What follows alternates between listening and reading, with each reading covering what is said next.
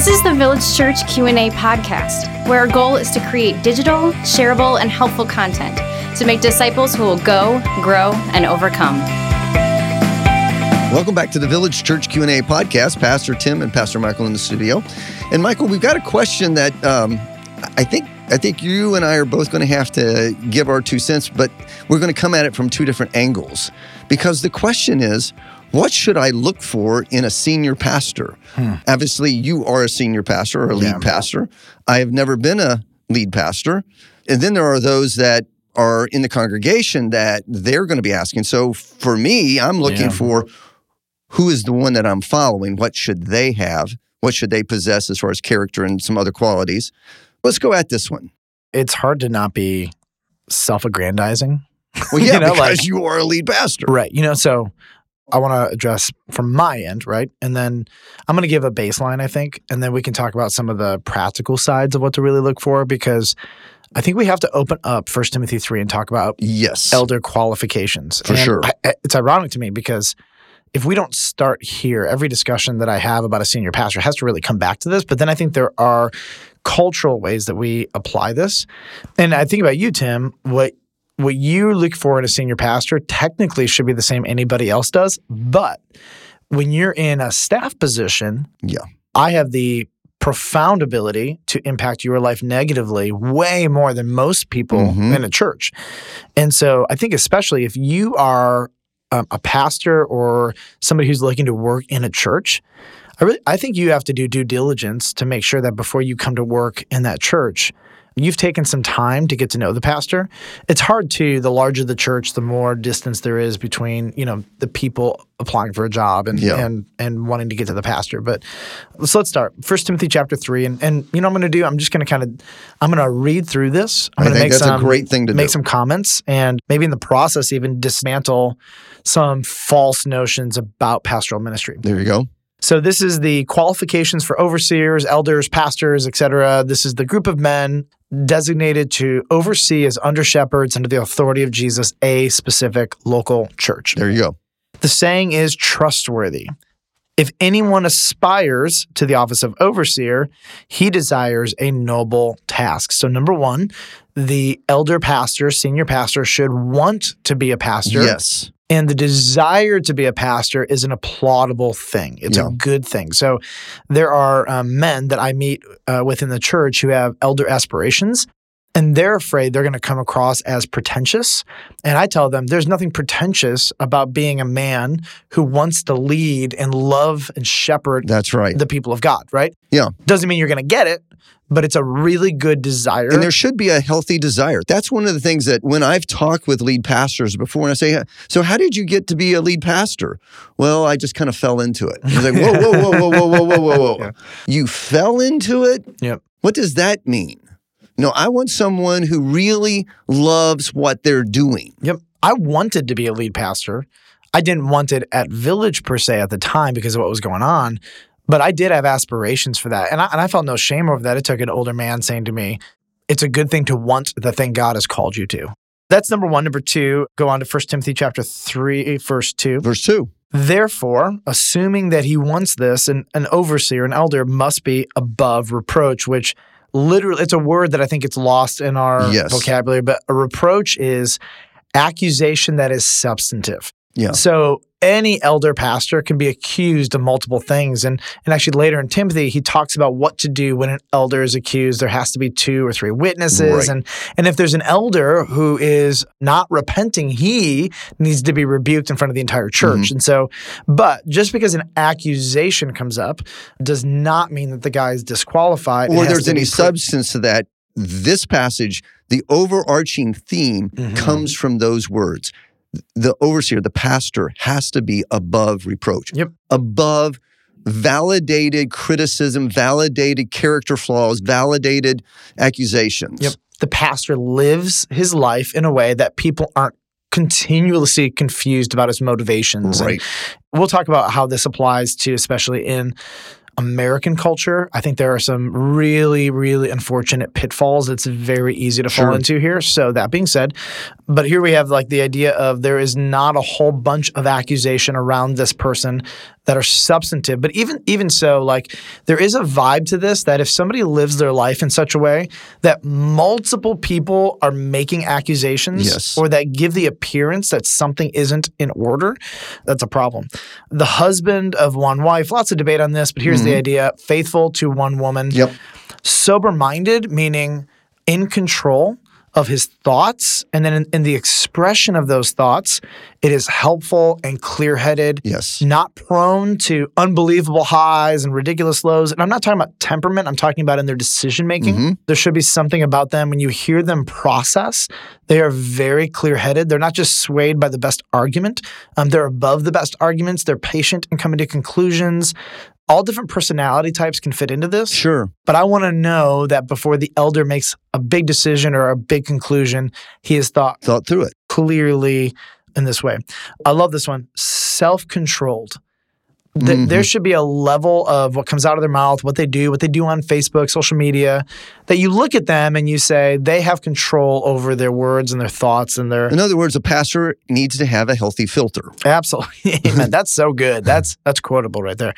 Respectable, which is like duh, like people should easily be able to look at them and say, I respect him. Yes. Like that should be easy. That shouldn't be hard work for a lot of people. Hospitable. This is one of those ones that is like overlooked. It's Yeah. the ability to open your home to strangers, to invite people you don't know into your Sure. life, Christian or non Christian. There should be something about the home life where they are able to care for people in their home who have who have some kind of needs. Able to teach. This is actually one of the main distinctives between being a deacon and being an elder. Yeah. It does not mean great at teaching, which has made a whole bunch of pastors feel a lot better. It just means that you have to have the ability to open up the Word of God, interpret it correctly, and help people understand it. It doesn't mean you have to be the greatest scholar. It just means you have to be very clear headed in your exegesis, application, teaching in that way. Not a drunkard. Duh. Mhm. Yeah. Not violent, but gentle. The idea here is that they have the ability to enter into chaos or into high emotion environments and to bring a level of peace to it. Yes. Like that's that's not an easy easy skill. Not a lover of money, which in itself implies that with pastoral ministry comes platforms yes. which give you the ability to monetize. Mm. I do want to talk about that when we get to the when we get to the end of this. He must manage his own household well with all dignity, meaning not that the kids are perfect, no kids are perfect, but there should be a management of it. You can't control, for example, if your kid has autism or, or some neurological challenge, but what you can do is you can manage that well in a way that mm-hmm. brings God glory. And, and then the whole thing is this is if you can't manage the chaos of kids and a wife, well, how are you going to be able to manage the household of God, which, Which is is bigger. bigger and more Yeah. complicated. He must not be a recent convert, which I love. So this is a warning because there'll be some men that you see come to Christ and they're growing like a weed, and you're like, put them in leadership. And Yeah. I think this is wise. Paul's advice is super wise. yeah, and he's honestly just probably playing off of Jesus and the parable of the seeds. Mhm. There are always going to be people who appear to grow quickly, but then the trials of life come and Yep. and choke them out. Or if he's a recent convert, he may become puffed up with conceit and fall in the condemnation of the devil. And again, never give new Christians too much weight over the body of Christ right. too soon. Uh, moreover, he must be well thought of by outsiders. That's non Christians. Yes, that is a qualification that is Yep. often overlooked. Yep. When I'm talking with lead pastors, hey, what do the outsiders think of you? Not just those people inside the church, but what about the people outside the church? Yep, absolutely. I think you start there and you look at the pastor's reputation, you look at the way they hold themselves. Um, I think there are questions that you can ask a pastor, like, tell me about some of the hardest times you've had in ministry. How did you respond? Do you have any regrets? How have you grown as a pastor? What are some mistakes you made earlier in ministry? And I think there should be an ability for a pastor to self reflect and talk freely about his personal life. I mean, one of the natures of being a pastor is that is that your life is kind of just out there. You know what I mean? And and and for someone to be qualified, it means they have to open up their home life to be able to validate whether or not these things are reasonable. And so it is why like pastoral ministry is uniquely hard. Some pastors do hide. They hide their wives and their children and whatnot. My wife and I, you know, we have some things that are private, you know what I mean? But at the same time, you elders could really jump into those anytime you really wanted to. But by and large, our life is pretty wide open Sure. and on the And it should be. table. And there's not a lot of mystery. Um, I don't I don't have a lot of like private conversations and and whatnot that are pretty different than my public ones. You know what I mean? I mean, you know, you hear Yeah, right. you hear my inner dialogues and inner thoughts and all my concerns, and there's just not a lot of difference. But like, I think that's important. Now, I can say that, which is easy, but you know, the people around me need to validate. They need that, to not me. validate.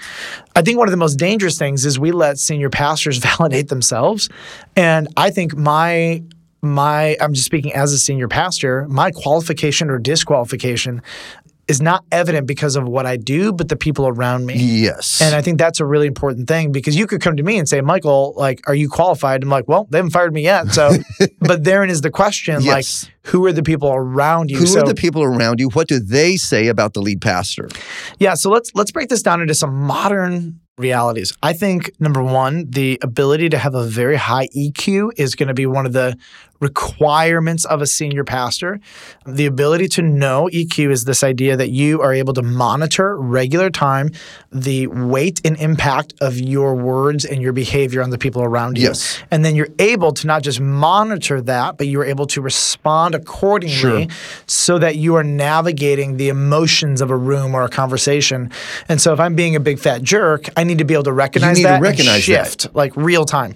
Now again, nobody has a perfect IQ. Like that's not or EQ. EQ. That's not plausible. The only way you grow your EQ, by the way, which is number two, is you have regular points of feedback Mm-hmm. that you invite into your life. And so the way your EQ grows is from as when you're a kid. What happens is um, you do something dumb, and then your mom says, "Don't do that." That that makes you look like this, and you process that, and then you don't do it again. But yes. but what happens in pastoral ministry is because very few people are candid with pastors, we need to monitor each other yes. because I don't always know how I'm coming across. You don't always know how you're coming across. Mm-hmm. And so I think by and large, we can see it most of the time. But a really good senior pastor is inviting real time feedback Yes. into his life by those he trusts.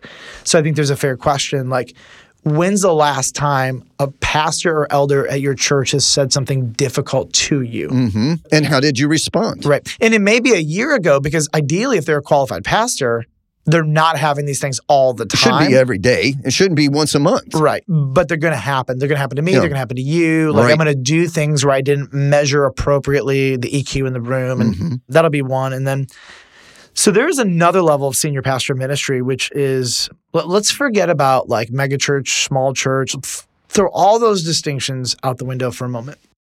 Somebody asked me, they were a young pastor, and they said, What essential skills do I need to succeed as a senior pastor in the modern evangelical church? That's a great question. I found myself so sad over the response, but I also get it. So here's here are some basic skills that most men will not survive long if they don't have these skills. Number one is an exceptional ability to communicate. Yes. Number two is an exceptional ability to identify cast and lead vision. Number three is an exceptional ability to lead leaders. Number four is exceptional ability to handle and fi- uh, to handle finances, systems, and organizations.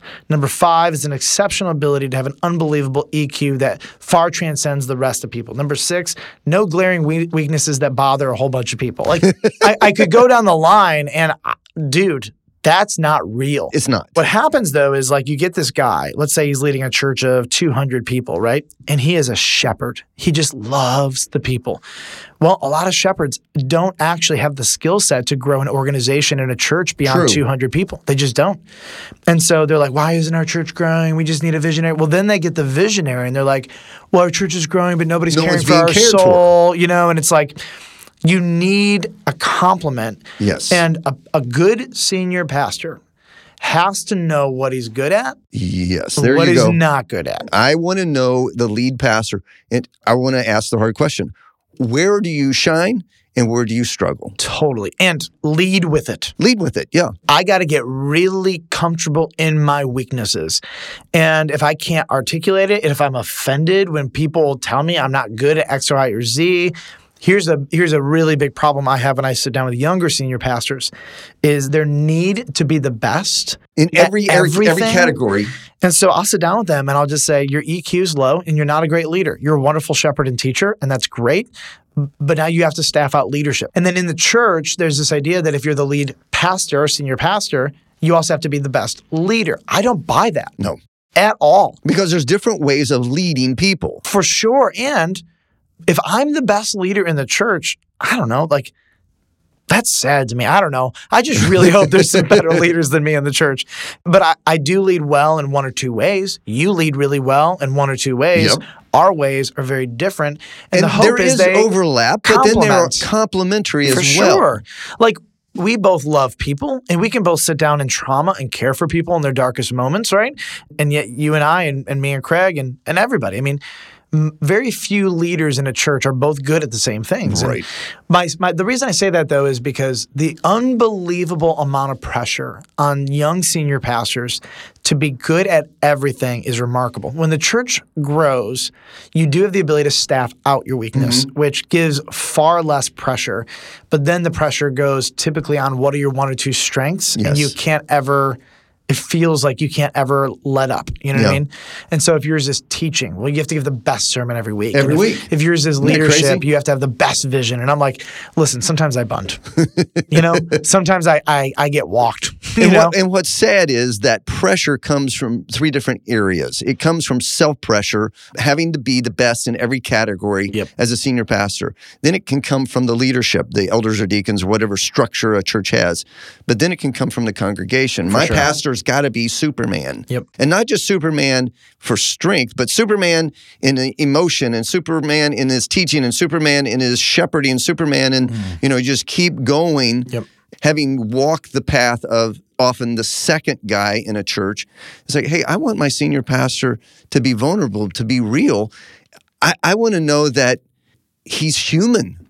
And I love what we say at Village Church that, uh, I, and when I first heard this from you, I thought, oh, I can follow this guy. Hmm. And it was, I am your brother before I'm your pastor. Hmm.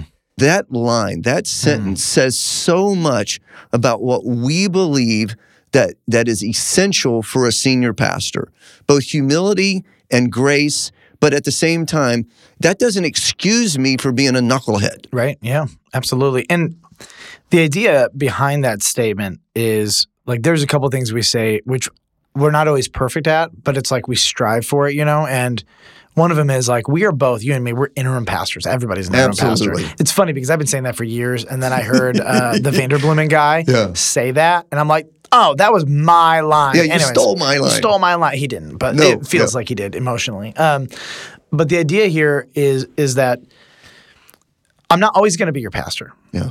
Uh, but I'm always going to be your brother. I'm, I'm not always going to be in this job or this position. But if you if you see me as your pastor before your brother, the moment I don't perform for you, you abandon me. Yeah. This is historically what happens. Mhm. But if I'm your brother first and I don't perform for you, you reconcile with me. In any brother relationship, like think about familial brothers. You know their weaknesses, you know their shortcomings, and your loyalty to them is is based in your brotherhood and not in their job. Right. You know what I mean? And so like it's a really important value. And I and I think most healthy pastors have to fight for this notion of my job is not my identity. And that's hard for every man. So I don't have Yeah, any that- that's a problem on every man guys who do that, but it's it's the it's a poll that we regularly come to, you know. Um, I think interpersonally, um, there are some uh, a few qualities in a senior pastor that sometimes they don't always need to be there to the same degree in associate pastors or other roles. One of them I would say is is a healthy work life balance with margin. hmm The reason I say that is because senior pastors feel a different pressure, I think, and then they they burden themselves and burn out very quickly. Yeah. And so one of the things you want to look at is are they emotionally healthy? Now, as I say that, I do have like a huge frustration, I would say. And not anger, just like, ah, man, I feel misunderstood. There's this regular conversation that I have with people, which which is they have in their brain what a pastor is and should be, or whatever, or whatever they read about. And so therefore all pastors are like that. And I've found all pastors to be very, very different in their capacity, in their life stage. And so, in fact, you know, and we may end up cutting this out because Tim may not want this on the air, but we'll find out. Um, I I have told all of our staff, you're not allowed to work over X many hours a week. And then I tell them I have one exception to that rule, and his name is Tim Chin. Well, yeah, because I'm in a different stage of life. Completely. And I don't just- have young children at home. every one of our staff has young kids at home, and myself included. And you're in a different life stage. You have a very wonderful and unique relationship with your wife. You both have a very high capacity. You have an unbelievable amount of energy. You prioritize the right things. And so, like, your life cycle, stage, whatever, is different. And even the way you process rest and work and purpose, they're just different than me. And so, like, in my family life, um, I don't work like most senior pastors. Uh, I don't function like most senior pastors, not in a good way Mhm, just- or a bad way. Yeah. So in my family rhythm, we work hard and then we rest hard. That's a really good rhythm for us. And I've yet to even get close to burning out. And the reason being because I know my rhythm, you know? Um, I also know that, like, for me, right, I'm a starter. I need to start some things and I need to keep myself occupied. And vil- it is not good for Village Church for me to give all of my entrepreneurial energy to it because I'll crush us, Yes. right? Like, it's not Yes. good, you know? Yeah. And so, y- how many times do you sit in a meeting and I just drop, a, I drop an idea and I'm like, what do you guys think? And you're like, what are you even doing? what are you doing? We Like can't this- do that you can't do that. Yeah, that's Like, a you're great not even idea, ready, but you not, know? not, not yet. and in my brain all things are possible you know and so so like my wife and i we run a couple things on the side and that i think is like it's really good for our souls it's good for our life um, there are some actually pastoral things under underneath that you validated for us which is when you have other sources of income it, it gives you a clear head to make decisions Yes. about your church in the future and your job because a lot of pastors we this is our only source of income you Yeah. know and so like i know that if for some reason the lord said to me i need you to walk away today Yeah. uh, Uh, I know that I'm not I'm not going to slow down that decision because I'm I'm afraid of income. I know that I have a couple things that I can redirect my attention to, and it it has given me a clear head. You have your car shop and a number of other things, and and it doesn't distract you. It actually frees, Frees you. you. and in the process, we do things that allow us to enter into people's lives. Exactly. And, th- and that's one of the things to answer the question, you know, what should I look for in a, in a senior pastor? I want to know what is this senior pastor's hobbies? Yeah, Is he 100% focused only on his church, which I think could be a danger. can be a real danger. And but there needs to be an outlet for other interests. Because the statistics about the number of pastors that are leaving Yeah. ministry, usually it comes back, what else does that pastor do? What do they do for fun? Yep. You know, what do they also enjoy doing? Yep. I'm more than just a senior pastor. I'm a dad and I'm also I enjoy these things and these things. When the lead pastor has other interests, it makes them more full. It gives them a richer sure, yeah. ministry. Yeah, pastoral ministry is weird because it is for all of us. It's a convergence. I mean, I can speak for you and me. It's the convergence of our families, our primary incomes, our ministries, our calling, our friends, our Mhm. community. For me, my in laws, which is a great gift, actually. Like, Yeah. they've been incredible. But that's all converges together. So everywhere I go, there I am. I'm a pastor with my people, you know? Yeah. Even when I go on vacation, it's with some of our best friends, often, which are in the church, which Yep. is for me a delight. But that's our rhythm. You know, like Mhm. I have this thing where I, I just want to caution people from putting your senior pastor into a small bubble. Yeah. But there are, are also trends that senior pastors are really fall into and we deceive ourselves. And yeah, anyway, so I think I think there's a lot there. Um, one of the things I wanted to like go deeper in is the idea on, on not lovers of money. So I don't I don't know where to go with this because I am regularly my my how do I say this? What's the word I'm looking for, Tim? My my morality is regularly tested. So Sure. with great intentions have had multiple people say we should you should take your sermons and write a book off of them. Mm, Well, other than the legal issues of like who has copyright to that, Yeah, you know, yeah, like yeah. that's a different question, which we could work out easily and that's fine. But even the perception of monetizing sort of stresses me out. So like I do speak at places and get paid for it. By and large, I create original content, but um, sometimes I don't. You yeah, know, sometimes you have to borrow. I mean, original for the thing. I mean, almost all the content I teach comes from me, but sometimes I, I repackage stuff I've done at Village for Yeah, a conference right. or whatever else. And I don't do it a lot, you know, a couple times a year or whatever. But this idea of of giving the perception of monetizing, I get really, really nervous about that. And I don't even want to give the perception that I'm exploiting or capitalizing on on a platform. And at the same time, there are there are these moments where just really good humble men have been catapulted mm-hmm. into public ministry. That's not our problem here. You know what I mean? So like yeah. we're not on that realm, you know, but that is like a, a huge fear of mine is navigating those worlds in a way that is really just humble and uh, not capitalizing, where you do follow the lead of the Spirit and the elders. But there are some cultural things I think that blind us from seeing how tacky that can really be. At Village, we have a, a rule on our communications team that they're not allowed to quote me or put pictures of me on our social media or Facebook, except where it actually says like staff, you know? Mm-hmm. And those are avenues that we we implement to just try to like, I don't know, restrict it from being a cult of personality, if you will. And we can, I think we can need to do even more things to do better at that. But I think you want to look for pastors who are not trying to put their face everywhere and put their name everywhere. You're trying to look for pastors who release and disciple people. Um, that would be a high value, I think, for me. So I think we've murdered this question. We've just addressed it from every angle that we could for 45 minutes. Well, hopefully we have been helpful, and I pray that we have. Yeah. And I get it. Why would a senior pastor ever talk about this stuff? Well, because we have to. Yeah. You know, it just we is. Do. I submit myself under the authority of our elders. The best I can do is say, so far they say I'm qualified, but now I may not be the best senior pastor for a bunch of people. Right.